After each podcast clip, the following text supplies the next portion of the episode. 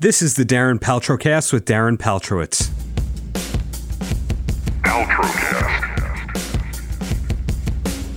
I've been interviewing musicians, comedians, and all sorts of entertainers for almost 20 years.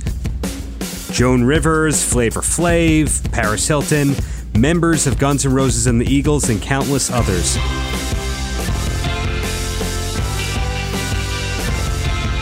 This show is about artists and why they do what they do. Paltrocast. Thanks for downloading episode 39 of the Paltrocast with Darren Paltrowitz. This episode has interviews taped in late 2019 with three differently globally successful entertainers Mike Reno from Loverboy, Clint Lowery from the band Sevendust, and singer Che'Nelle. First up is my interview with Mike Reno, the lead singer of Loverboy since the late 1970s.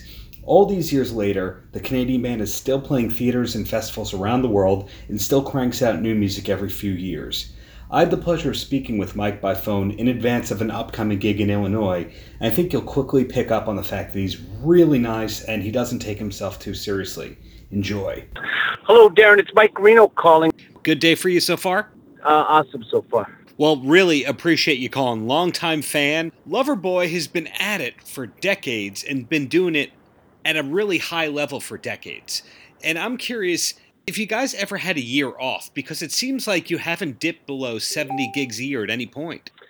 no, we do play an awful lot, and that's that's for sure. And we're take we're actually in the middle of taking two months off, which is the longest I've taken off in in in a couple of decades, really. Yeah, you're right. We need a year off, Darren. Come on. well, you do have these upcoming dates in Waukegan and elsewhere, but how has your show evolved in the last 10 years? Because you did do a new studio album about five years ago. You know what? We, we plan, what we're finding out over the years is that everybody really wants to hear the songs that they grew up to. And you can't really fight that, in my opinion. I mean, you could go on and self, I think it's a little self serving to play a whole bunch of songs nobody is familiar with. And I'm not that kind of artist. We like to have fun with people. We like people to also have fun, you know, uh, not just not just for us to have fun playing. Because we actually play these shows. We, we really have a ball playing them. And we're getting pretty good at some of these songs. We've been playing them for 40 years. Can you imagine that? Right. And a lot of bands at your level, when you're used to, you know, playing arenas and really, really big theaters, they might have a B show that they'll do in their hometown where they play deep cuts or a specific era from their, their career that they wouldn't do at big headlining shows. Does Loverboy ever do that kind of thing? Oh, absolutely. We do, uh, especially in soundcheck. we play songs that we haven't played in years to see who can remember remember their parts. But um, and every once in a while we get encores uh, that go beyond one or two encores, and people want to hear other songs. So we pull out songs we haven't played in a while and it's super exciting because you remember a lot of the song, but you don't necessarily remember all of it. But I always tell people, you know, we write them, we can wreck them if we want to. That's a healthy attitude, to say the least. And from the Loverboy catalog, are there particular songs that are deep cuts that you love that you wish more people would know? Um, absolutely. Um, one of our big deep cuts is uh, "Take Me to the Top," and we play that, and the crowd cheers quite a bit. But it was never a single, and most of our most of our show uh, these days is is are all singles that we put out and done videos for. But we didn't put out "Take Me to the Top" as a single, but the crowd is just eating it up like crazy. They love it. I've had the pleasure in the past of interviewing your bandmate Paul and also interviewing Bob Rock. And I asked this question to Paul, and I'm curious if you had the same answer. Now, you guys worked with Bob before Metallica did. Is Metallica softer than we think they are, or is Loverboy harder than we think they are? Uh, Loverboy's harder than you think we are, for sure. Um, I don't think Metallica's soft by any means, but I don't think we're soft either. A lot of people think you know we're we're not as as strong, but this this uh, our group gets pretty strong on on stage. We play nice and loud, and uh, we get deep into the music. I mean, I'm proud to be a, a front in this band because they're very good musicians and they're really strong and they're heavy. You know, we got a pretty heavy band. Right, and you also have had success as a solo artist outside of Loverboy. Was the plan ever to go properly solo aside from those one-off projects? Not for me, it wasn't. I was just doing things because you know we've done things for so long a certain way, and then I just decided, you know, I can do whatever I want. Really, you know, I got two months off. I could go right ahead and do uh, an entire uh, other album if I wanted to, but I never really did. I just kind of I stuck with Loverboy tight. I, I'm I'm pretty dedicated to the group. Um, I've done some singles for uh, movies and stuff, which I think is probably as far as it's going to go. Mind you, I did cut a couple of uh, album type situations that I didn't release, which I think people would be interested in seeing. And uh, I'm gonna I'm gonna put those up on our website pretty soon.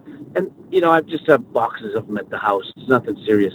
But if people like you know the way Loverboy sings and sounds, I think they'd be interested in hearing some of these things I did people who go deep back into the Loverboy catalog, then they look at bands that you were peers with. One of them that I looked up and learned about was called Streetheart. Is that a band that you think of as peers? Uh, excellent band. They were before Loverboy, and a couple of the guys from the group Streetheart uh, are in Loverboy. And it's funny enough, even even uh, our new bassist after uh, the year 2000 when we lost Scotty to that hor- horrible boating accident, we picked up a new bassist after a, a, a proper amount of mourning, and he was from uh, from uh, the Streetheart band. So I got the drummer from Streetheart, the guitar player from Streetheart, and now the bassist from Streetheart. So it's almost like, you know, we're the same group. We travel in the same circles. Um, we play together uh, up in Canada a lot. Streetheart never broke in the States. So whenever we're in Canada, we end, end up playing with groups that probably the United States has never heard of, like uh, Honeymoon Suite, uh, Streetheart, Prism. I mean, there's a lot of groups up here that are very, very big, but they never made it in the States. And that's kind of uh, puzzled me because Honeymoon Suite's a fabulous band. Uh, Harlequin's a fabulous band.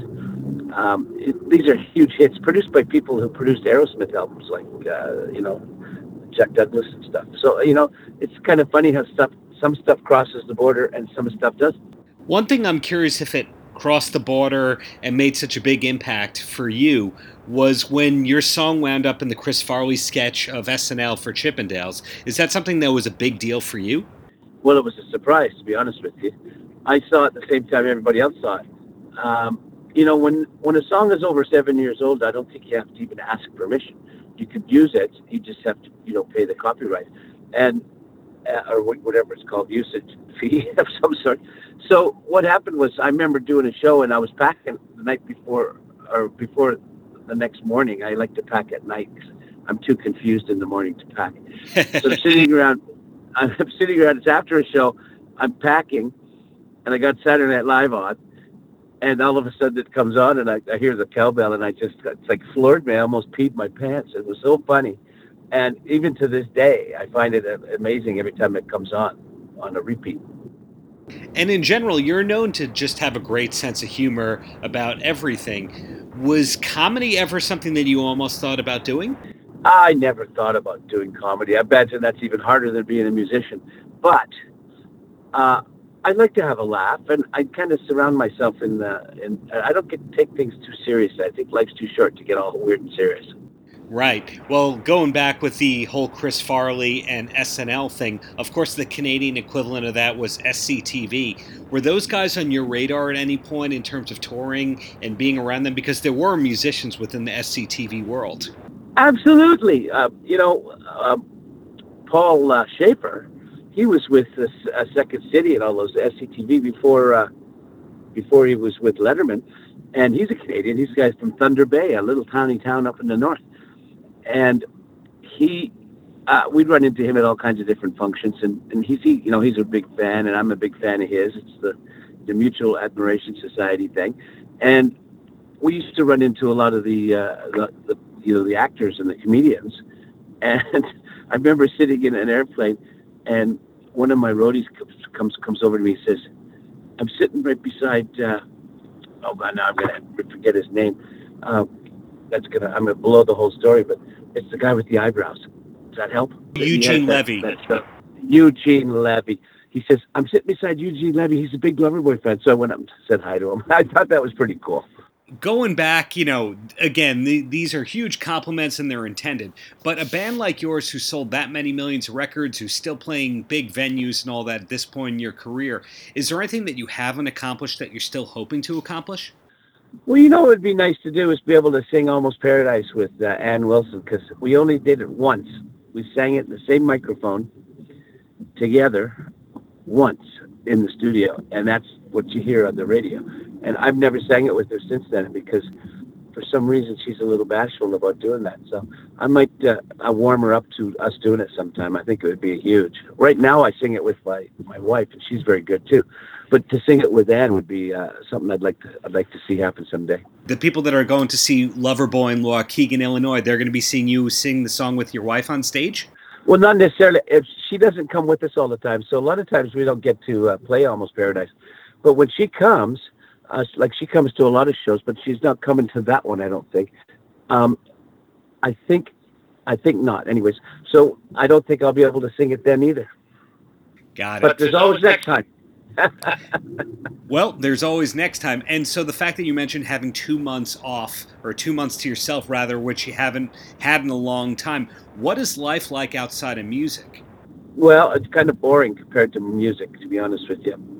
I uh, I've lately been helping my old mom. She's been in the hospital, and I've been visiting her every day. And I just took her home the other day. You know, it's just things you do later in life. You help your parents out. My my dad's passed away, but my mom's my mom's still in her. She's just in her 90s now, and you know, it's kind of fun to help. But after a while, it's like, oh my god, you know. And but you know, you can't. Uh, it's you're happy to have parents. You know, still I am, anyways. And uh, and then it's just stuff around the house, which I luckily I read a lot, so I can like I can get drifted off into a nice book, which I read about two a week, and that makes me happy. I, I, I like touring. I like playing playing concerts. To be honest with you, I heard that you were also a collector of sports cars. Is that true? Well, this is true. I have a little collection of sports cars that have become kind of collector's pieces um, over the years. I primarily have Porsche, and I've been a fan of Porsche for many years, and I remember when I first got a tiny bit of money, I bought a Porsche, and I still have that today, and that's really turned into a collector's item.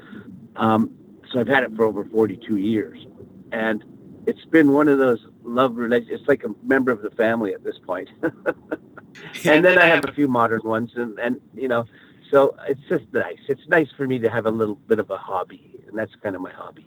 So it sounds to me like the things that you do for fun are also work or work related in a way. Do I have that right? Well, yeah, absolutely. I have. Uh, I like to work on the cars. I like to hang out with people that like to work on cars. I'm just getting ready to uh, sign up with the, a group of friends of mine called 604 Legit, and it's a. Uh, it used to be a YouTube thing, but now we're making it into a whole channel, and it's about fixing cars and dragging cars and motorcycles and stuff. I'm kind of a bit of a car nut. Gonna have to look for that one on YouTube in the near future. Cool. So, in closing, Mike, any last words for the kids?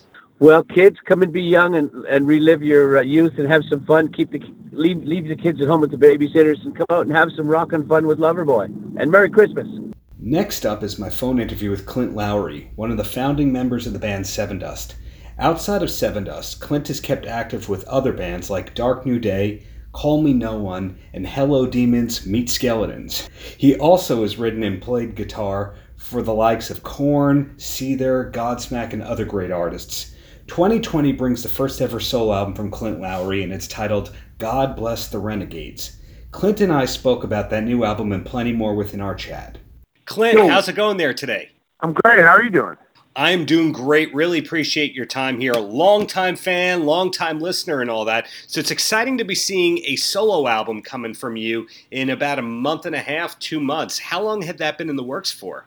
If this is this has been in the works for a long time. Um, ever since I did the Call Me No One thing with Morgan, um, I wanted to do a, a release, you know, and either be it that or something, you know. And I at first thought about maybe giving it another name another banner, but I, I, didn't want to confuse the marketplace with just another project for people to kind of remember. So I'm like, I, I decided to use my my own name and um, step out on my own away. You know, I mean, even though the thing with Morgan was great, and it was very much solo kind of vibe. Um, I really wanted to do this on my own, and it's just you know it's been one of those things. The last five or six years, it's been been in the works, and then I find, found finally found a window of opportunity to release it between Sevendust stuff. Right now, you made up an interesting point there. You did have Dark New Day, Call Me No One, but you made the decision this is my solo album. So does this mean that you totally led the ship on this one, that there wasn't really anyone else calling the shots?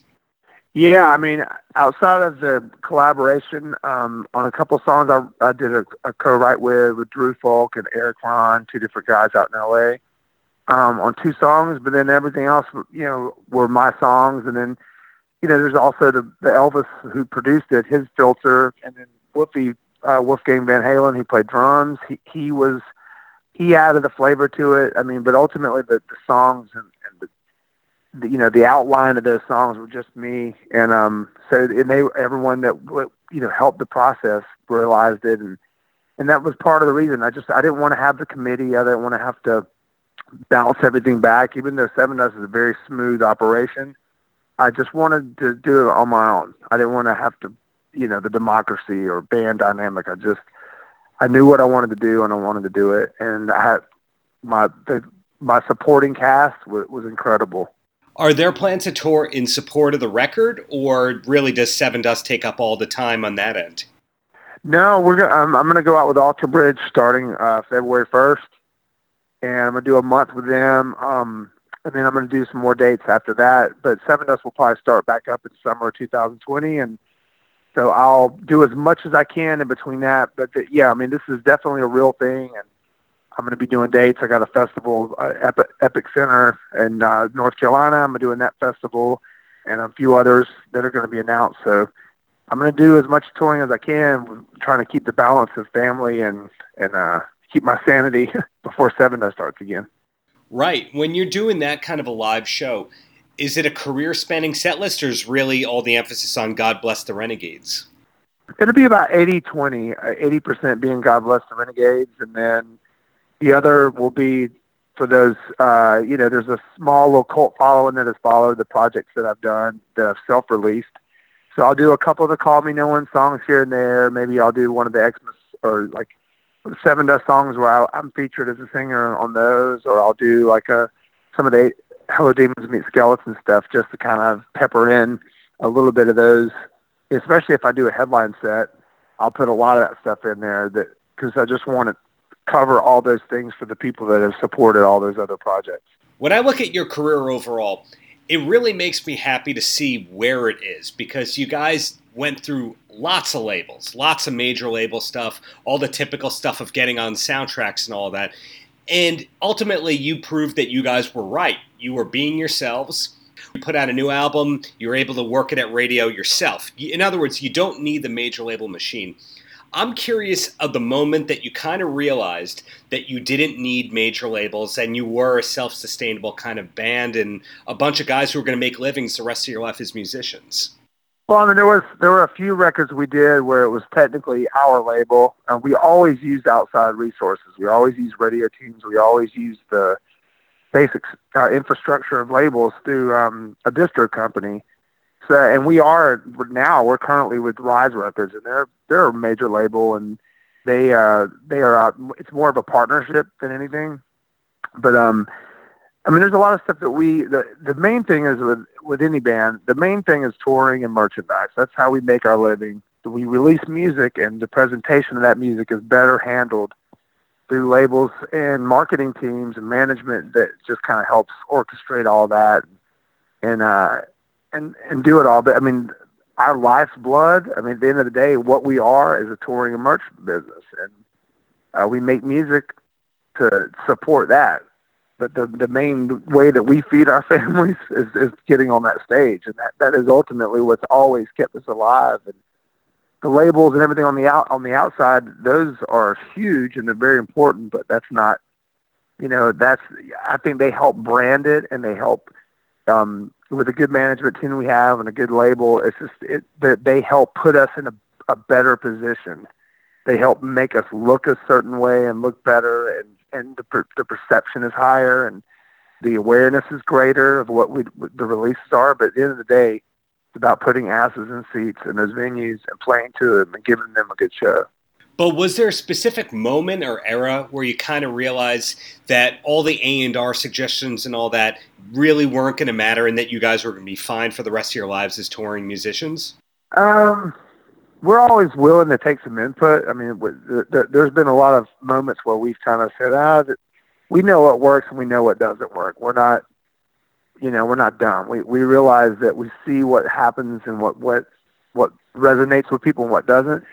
So we've been very, you know, I don't know, very strong-willed in terms of the way we want to present ourselves. And I think that we realized after about, I don't know, 10 years of being, you know, robbed and stolen from and taken advantage of and bad contracts and all that, we realized that about, you know, especially when I came back to the band, um, back in, you know, before we did Cold Day Memory, it was just one of those things where we realized then it was more of um you know we need to take control of this. This is something no one's really the only people that are really going to look after ourselves is ourselves. So we started looking at the terminology the language on the contracts. We started looking at what was really pulling in the money for our, our band what was feeding my kid how much we were paying these people that weren't even around to you know we're paying these people to you know watch our career and all they're doing is just sitting and collecting paychecks while we're out doing the real work, you know. Now we we, we finally got away from all that and you know we we're not we're we don't do this alone. We have a great team. We have a management company we, we like. We have a label that we like. But you know, but they're necessary for us to, to present it the way we, we need to. And focusing on you for a second, given besides Organ 7est, besides this solo record and besides you know the bands we just mentioned and you being on the road it seems like you're creating all the time like you're writing more days than not. Is that the case? Yeah i mean i, I write a lot. Um, it's not no one really says anything you know someone that does a nine to five job and they go every day and they, they work and they do that. That's what they do and they do it a year round for 20 25 plus years. You know that's just what they do um, for some reason there's some sort of a stigma that, that oh man you're you know how do you i mean for me constantly creating you, there's a lot of you write a lot of crap. You lot of write a lot of things that are okay. You write a lot of things that are you know th- different. So the more you do it the better the better chances you have of, of, of striking that lightning in the bottle kind of thing. And to me it's, it's not uncommon just to write all the time. I mean if i go a week without writing something, it makes me feel weird. Like I got to do something creative, um, just because it makes me. It's something I love. I, I I get a lot of joy out of it, and you can definitely burn out on it for sure. So I'll take breaks and let myself miss it a little bit, but for the most part, it's just what I enjoy doing. Have you ever had creative outlets besides writing music? Um, no. I mean, it's really generally art artistically. That's the only thing. I don't I read a lot here lately. The last couple, last year or so, I, I, I read and try to expand, um, expand myself in that way. Just open opening my mind to tactics and strategy and motivation and all that stuff. But it's it's either like fitness or music for me, and those are the two outlets. And then being a father and a husband, that's that takes up every the rest of anything else I have left is all for them three quick questions and then you're a free man. And the first one is the Atlanta music scene has to be the biggest music scene that people don't really connect that everyone is from the same city, like you guys and Collective Soul and Fozzy and Butch Walker and all that, etc. When did you start realizing that Atlanta was just this great scene and not just a bunch of island of misfit toys? Um, I mean, Atlanta's got this huge hip hop culture too. I mean, I, I've always thought there was a really good uh, musical community. I don't live in Atlanta anymore, but I do. Um, I do recognize a lot of the stuff that comes out of there. And there's a huge amount of bands. Here. Underoath is another one. That's you know Mastodon. There's like a really.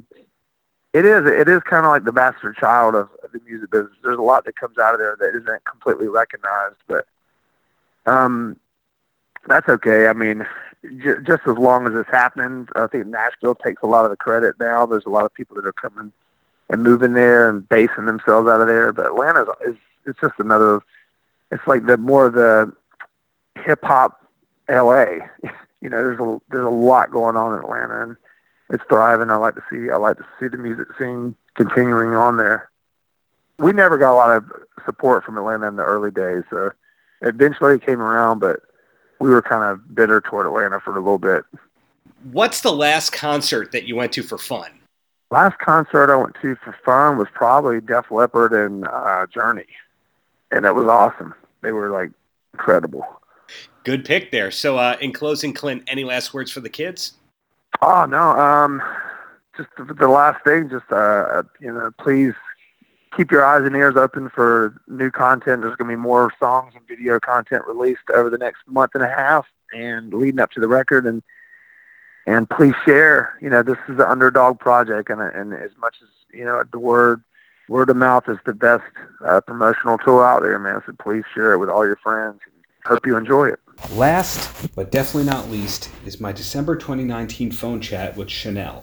Che'Nelle just released a new single called Hand It Over, which we spoke about, but I also want to learn more about what it's like to have such a multifaceted career. Che'Nelle has not only written songs for a variety of pop and R&B artists, but she's also a superstar recording artist in Japan with over a decade of big chart success over there.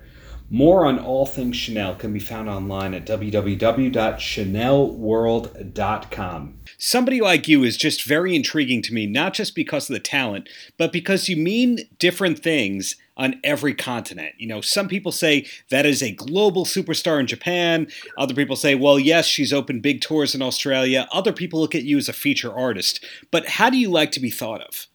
Definitely somebody that's relatable, but I mean, I, I don't know my story seems to be different. and people remind me of that. And that's pretty much, you know, it's like you live a life and you kind of just do what it is that you love and you go through your struggles and stuff and you just think that it's normal until you, know, you hear like people kind of tell your story and you go, yeah, that's kind of different. you know, um, being born in Malaysia, growing up in Australia, you know, getting found in MySpace and coming here and been living out here, but blowing up in Japan. Like it's, I guess it's a really like unusual story, you know, and I'm really, really grateful for um, the experiences that I've had all these years. And one of the things you've been very successful at is writing for other artists. Was that something that you wanted to do at the beginning, or was that something that evolved later on with random opportunities? Yeah, it, it kind of evolved. Like I never saw myself as a songwriter for other artists like that.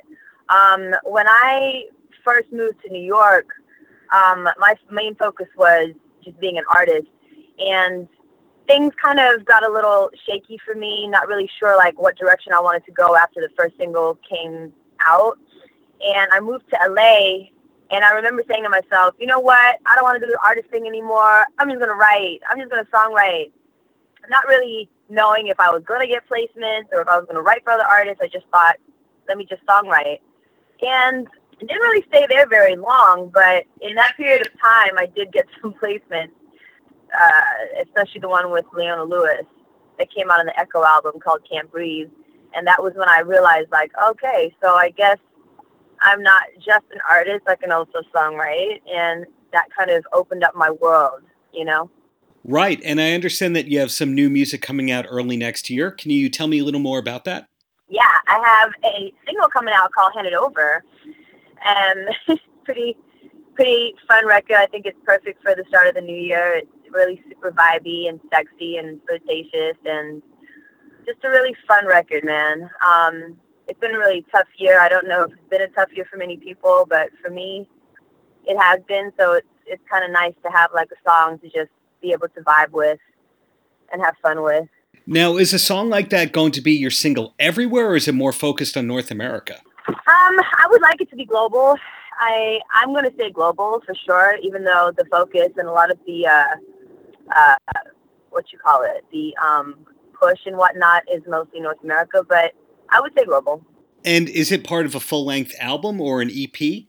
No, as for now, it's just a single. I'm actually working on new music right now um, that I'm really excited about, that I can't wait to put out. Um, so definitely um, a little into the new year. Um, after Hand It Over comes out, I definitely will be, you know, giving little hints and little surprises and letting go of some of the secrets of the new music.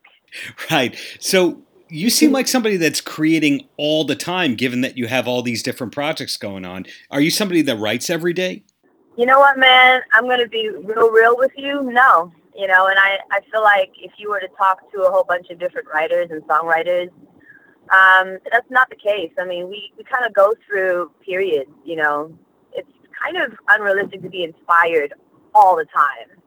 Um, but am I, people think like I'm always in the studio because I do have a lot of songs, a lot of, of like, the catalog is pretty large, but that's not because I was in the studio like all the time. but I definitely have my days. I do experience writer's blocks. You know, um, I'm human. There's, there's going to be like ups and downs in my life that sometimes um, gets in the way of that. But in a sense, it's it's good because those are really the times when I use when I go back into the studio. You know, after everything kind of like calms down, if the storm was crazy, especially those are really when I write the best songs. Um, but yeah, definitely not every day, man. I'm I'm not a robot. Sure. I do hear a lot of artists, though, who treat songwriting like a nine to five kind of job, and they write knowing that some of it's going to be bad just to get it out of them. So that's where I was going with that one. Yeah. Uh, do you have a mobile recording setup, or do you do a lot of your writing on your phone? I do, actually. So speaking of that, I mean, have I experienced that for sure? Like, I've actually been in the studio where I'm just like, Jesus, like, I really don't want to be here right now. Um, but it is, you know, there's definitely times where I'm just like, you know, you just gotta sometimes just put yourself in that space to, to kind of grind it out and keep going. And also listen to yourself at times where it's like, no, you know what, you're gonna take a break for a bit. You know, it's that's good too. It's just all a balance. Um, but I definitely use my phone. I definitely like keep a bunch of melodies in there, sometimes titles and concepts and stuff like that. Um, yeah, for sure. Do you have a creative outlet besides music? creative outlet besides music. what do I do? I love cooking. That's creative. Yo, I'm so into food and I'm realizing how artsy that shit is and people like I don't know like if, if you see that way, but food is art, man. Like I'll be watching a lot of these chef shows and how they be putting like food together and experimenting with tastes and stuff and I'm kind of sort of like kind of gelling with that that world a little bit. Not as a profession, but you know, I appreciate it as an art. You know. Well, plenty of singers have done cookbooks over the years, so never say never on that end. So it's exciting to see that hey. you have a lot of music coming out in the near future, one form or another. Is there a lot of life outside of music, or really does it take up your whole life to do what you do for a career?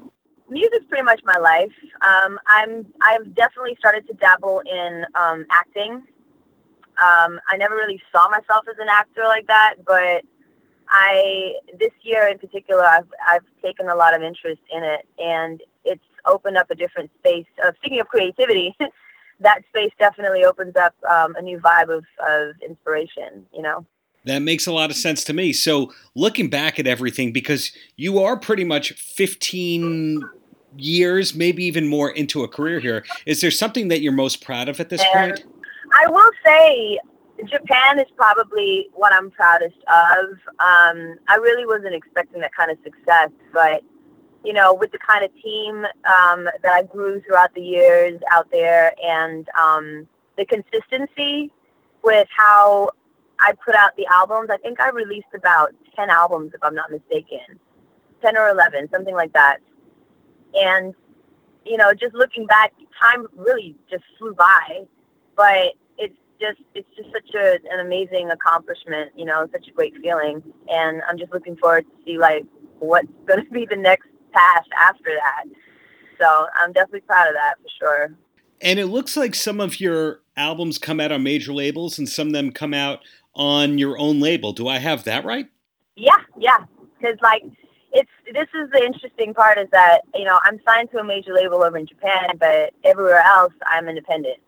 So the albums that, or EPs, I should say, that I have released out here is independent, just my independent label, yeah. And are there any plans to put out other people's music through your own label? Oh, good question there.